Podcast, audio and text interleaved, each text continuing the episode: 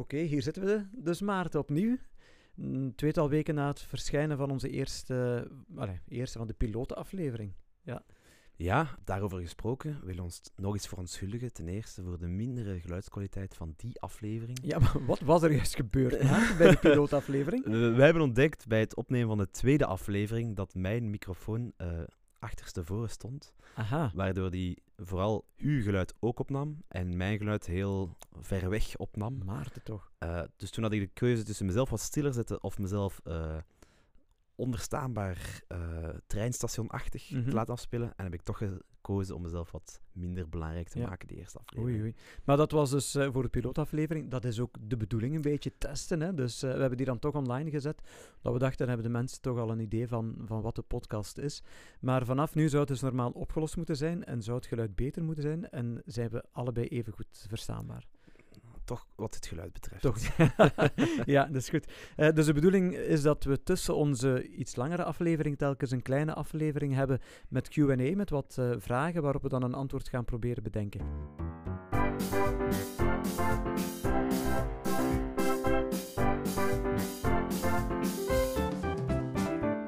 Maarten, we hebben wel wat, toch een aantal vragen binnengekregen. We hebben een paar vragen Mhm. binnengekregen. eh, voornamelijk niet over de aflevering, maar hadden we gezegd dat dat ook oké was. Tuurlijk. Eh, zal ik direct beginnen bij de eerste? Ja, is goed.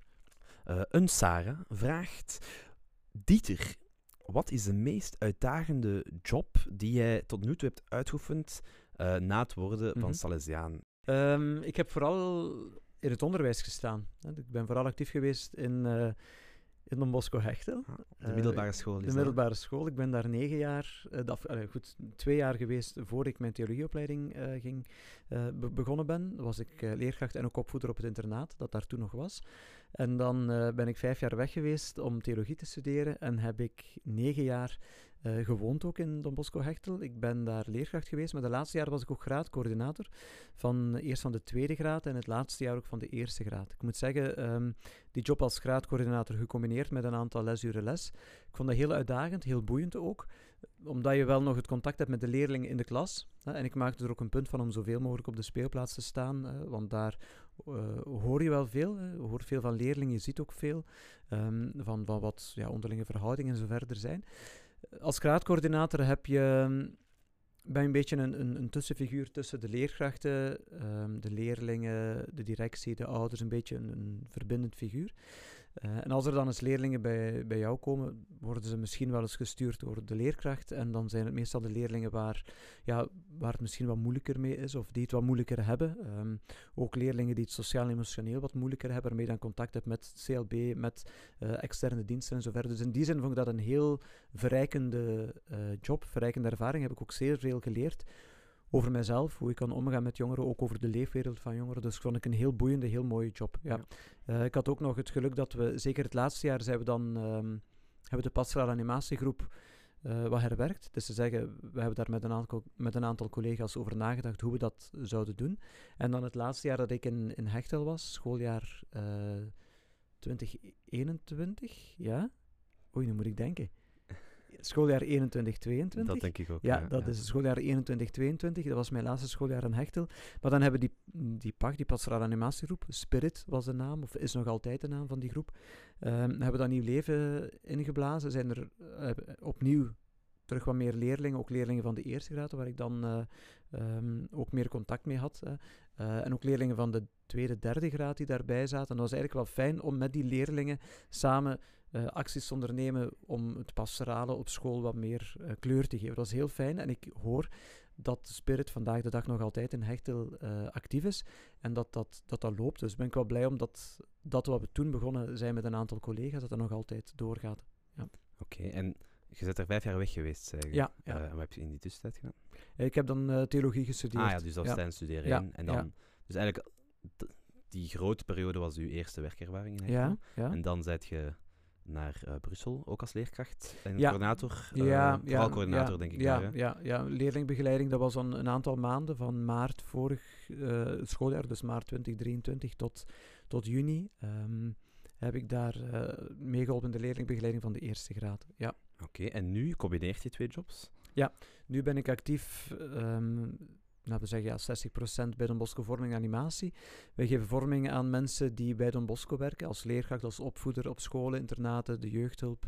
Ehm, dus kom op heel veel verschillende plaatsen. Zo leer je ook heel veel verschillende realiteiten. Ik ken ook heel veel verschillende mensen, wat het boeiend maakt.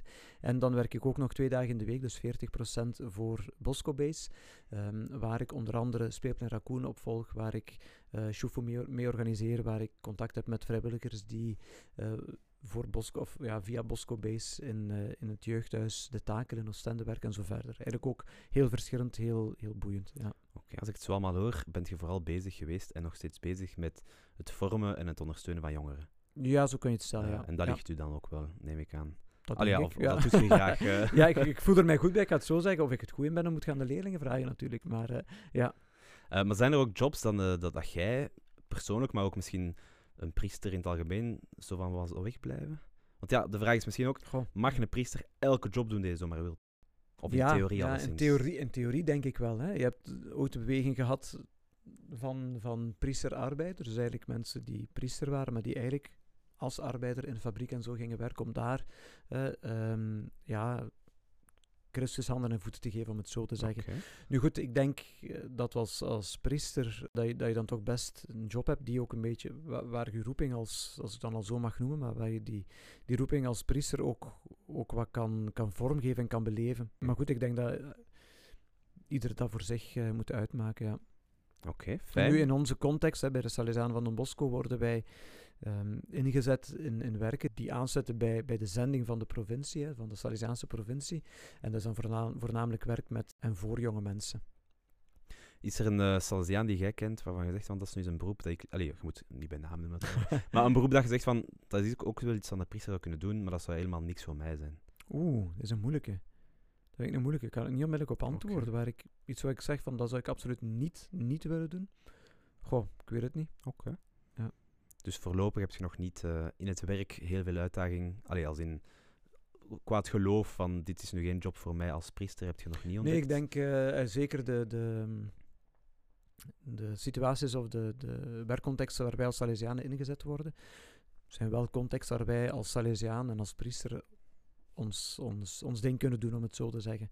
Ja, nog eens zeggen, ik in mijn geval dan als priester, wat niet wil zeggen dat alle Salesianen priester zijn, maar ik denk dat we het daar de vorige keer over gehad hebben. hè. Eh, ja. Een van de keren zeker. ja, ja. Eh, Oké, dan ga ik door naar de volgende vraag. Mhm. Eh, ook van een Sarah. Ze zegt, hallo, ik heb een vraagje. Zij kent een priester en die wil nooit vloeken naar God toe. Mhm. Ze geeft het voorbeeld, ik zal het voorlopig nog niet geven. Is dat iets voor alle gelovigen, of, allee, of, of, Ja. of diepgelovigen, Mm. of is dat eerder iets persoonlijk? Goh. Ik vraag me ook af, waarom zou ik vloeken? En ik bedoel, al, eigenlijk, als men zegt non de Dieu, bijvoorbeeld. Hè? Ik geef een voorbeeldje, hè? is ben ook nu- al naar God ik geef een hè. voorbeeldje, hè? Ja, maar dan zegt men non de Dieu. Eigenlijk van naam van Jezus. Mhm. Eigenlijk is dat ja, vreemd, hè? Maar als je zegt, ehm God verdomme, hè? zeg je eigenlijk, God verdoem mij. Maar ja, of verdom mij, of verdoem mij. Eigenlijk denk ik dat het van verdoemen komt. Hè? Dus, dus eh, eh, naar, zet men naar de verdoemenis bijvoorbeeld. of- hè? Net omgekeerd is net gebeurd. God heeft mij net verdoemd. Zou kunnen. Ah ja, oké, ja, ja. Want er ik gebeurt iets dat mij. Ja? kwaad eh, Ja? aanbrengt, dus oh, Mm, God heeft mm. me even verdoemd. Verdorie. Allee, Ah ja, oké, ja, ja, ja. ja. Nu, ik Nee, denk, nee, dan zou het zijn verdoemd. Maar zou Ja. niet staan. Dus, maar, maar in ieder geval... het in hoe oud het woord is Ja, natuurlijk. ja, hè. dat is waar. Maar in ieder geval, als je interpreteert zoals ik het nu gezegd heb, of eh, God verdoem mij, dan denk je, ja, waarom zou je mij... Allee, dan vraagt je eigenlijk iets wat je, wat je, wat je niet wilt. je niet hè. wilt, dus eh, ik probeer vloeken zoveel mogelijk te vermijden. Oké. Ja. Wat doet je als je teen stoot, eh, Dieter? Oh! ja, maar ja, Piep! Ja, piep, dan, maar dan wordt er af en toe Ja. wel gevloekt. ja, dan eh, ontsnapt er misschien een woord, maar zelden echt een vloek die, die tot God gericht is. Is het heiligschennis, Dieter? Goh, Ga je erop neergekeken worden als je het zou doen in, eh, in het bijzijn van andere, wie gaat er op broeders? mij neerkijken? De, want, de eh, andere, broeders. en priesters? Die zeggen, allee, Dieter. Oh, misschien, dat weet ik niet. Misschien als ze lachend wel toch een opmerking zouden maken. Dat kan, dat kan. Dus eh, Kent je priesters die het nogal eens durven?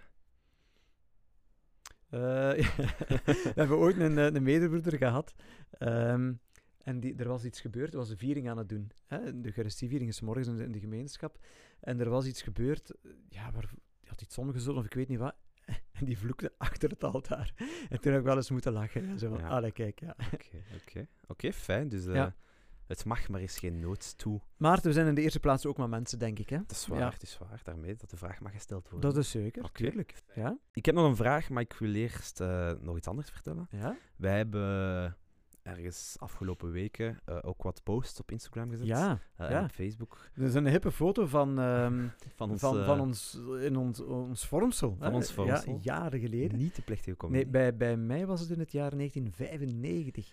Dat waren vele van de toehoorders, de- de- waren misschien nog niet eens geboren.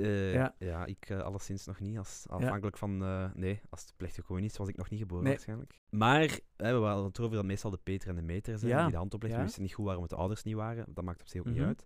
Eh, maar ik, keek, ik, ik kreeg mijn foto. Ik heb die gevraagd aan mijn mama.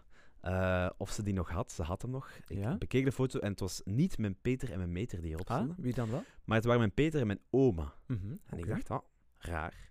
Want ik- meende mijzelf te herinneren dat het mijn meter was. Zegt maar hoe weinig ik nog weet Ja, van, eh, van mijn kinderjaren. Ja? Maar ik ben het gaan vragen bij mijn meter.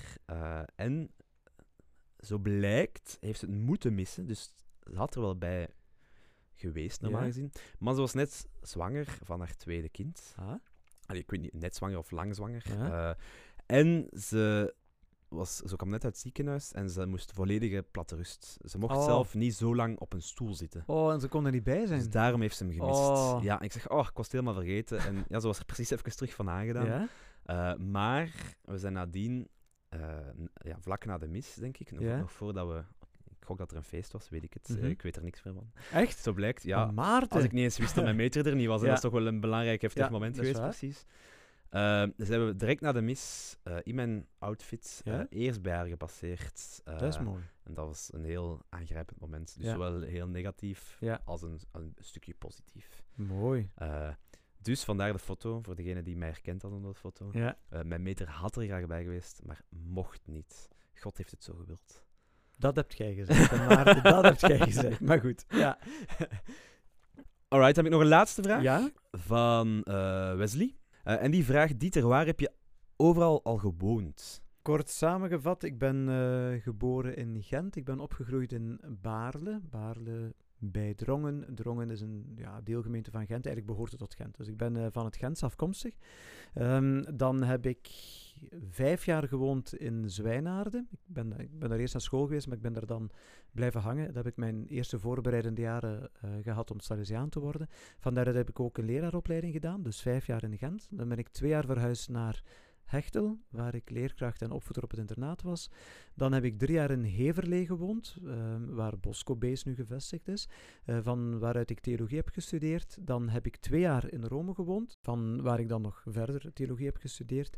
En dan heb ik negen jaar in Hechtel gewoond en nu woon ik mijn tweede jaar in Oud-Heverlee, waar het speelplein Don Bosco eh, gevestigd is. Dat is toch al een, eh, een grote verhuistocht. Ik ben al een toe, paar keer verhuisd inderdaad en waarschijnlijk zal ik nog wel wat verhuizen in mijn leven. Dat is nu eenmaal zo. Ja. Want wat velen misschien niet weten, is dat je niet per se zelf kiest, hè, of dat je verhuist of niet. Nee, weet je, dat is een stuk in overleg ook. Hè. Men kijkt eh, vanuit de, pro- eh, de provincialen en zijn raad, die bekijkt waar Salesianen nodig zijn en waar Salesianen best worden ingezet, rekening houdend met, eh, met uw eigen interesses, met uw eigen ja, kwaliteiten en zo Mhm. verder. Ehm, en op basis daarvan eh, wordt je gevraagd om naar een bepaalde gemeenschap eh, te gaan wonen en om een bepaald werk te doen. Oké, waar heb je het eh, liefst gewoond? Waar, zoals ik gezegd heb, het meest uitdagende vond ik eh, tot nu toe vond ik Hechtel. Die, die negen jaren leerkracht en dan vooral de laatste jaren als, als graadcoördinator vond ik heel boeiend, heel verrijkende jaren. Ja. Oké. Zijn er plaatsen geweest waar dat je dacht van, oh, ik moet niet let op zeggen, wie jaar of wie, maar zo... Kon je het altijd vinden met je mede- medebroeders? Wat er soms Goh, door, door, de band genomen, door de band genomen wel. Eigenlijk wel. Eigenlijk daar wel. nooit echt problemen mee ondervonden. Nee, nee. Of ik moet een makkelijke mens zijn. maar dat laat ik eh, Of niet... tolerant, ja. ja. ja. Oké, goed. Ik denk wel dat dat, fijn dat er eh, wel vragen gekomen ja, zijn. ja, dus, leuke eh, dat is vragen. leuk. Ook fijn, want we hebben zeker na, na de eerste aflevering ook wel wat feedback gekregen. Een aantal Ja. mensen die ons een persoonlijk berichtje gestuurd hebben. Heel Eh, fijne complimenten. Heel leuke complimenten. Dus dat is fijn. Dat geeft moed om verder te doen natuurlijk. Hè. En mensen mogen onze podcast ook altijd delen, denk ik. Absoluut. Ja, Eh, oké. ja, wij, zijn, wij staan open voor, eh, voor publiek. Dat zeker. Eh, blijf ook vragen insturen. Dat mag zowel op, op Spotify zelf kan je via een Q&A-knop Ja. vragen insturen. Dat kan via Instagram, via Facebook, via Messenger, via mail als je echt wilt. Mhm. Spreek ons persoonlijk aan als je ons kent. Ehm, blijf vragen sturen, we blijven ze met veel plezier antwoorden. Eh, en ik denk dat we ook graag van dit korte momentje willen gebruik maken om een paar mensen te bedanken. Ja, Ten eerste is er iemand die eh, voor ons het logo heeft gemaakt, die, Ja. die jij goed kent. dat is Lucas, is een leerling die nu in het vierde jaar in eh Don Bosco Hechtelen zit, die daar wel wat aanleg voor heeft. En ik hoop dat, en ik ben er eigenlijk zeker van, dat de mensen die ons kennen, ons ook wel zullen herkennen in het logo dat Lucas gemaakt heeft. Dus uh, dankjewel Lucas. Yes. En een vriend van hem, dat is uh, Rinse. Rinse heeft uh, de, de tune gemaakt, of het, de jingle, of wat het uh, ook is. Uh, want Maarten had er toch een, een vraag om, Allee, wat er zeker in moest zitten in ja, zo die jingle. Ja, ik had ja? gevraagd, zo wat orgelmuziek. Zou Ja. ja, en Ja. Het, is er, het is er mooi uitgekomen. Ja, het is goed, Het is, en eh, dus, beter dan eh, ik had ja. durven dromen Ja, eigenlijk. en, en ook heel snel gemaakt, dus dank wel ook aan Rinse. Yes. En de laatste die we bedanken is de, de, de, ja, niet de uitbaters, maar de, de host van de studio. Uh, wij mogen door het Droomfonds van de Moskou gebruik maken van de podcaststudio, uh, waar wij content kunnen leveren voor jullie. Oké, okay, dat is mooi. Goed, dat denk ik was onze eerste tussentijdse aflevering. Absoluut. Onze Q&A. Um, ja. Onze catechismus. Nee, ja, nee, nee. nee. Ja. Wat was het nu weer? Het boek met vraag en antwoord? Ja, de catechismus. De onze catechismus voor het kijk. gewone volk. ja, zou ook kunnen. Oké, okay, goed. Dank wel voor het luisteren. Um, en tot later. Ja, tot binnenkort, de tweede aflevering.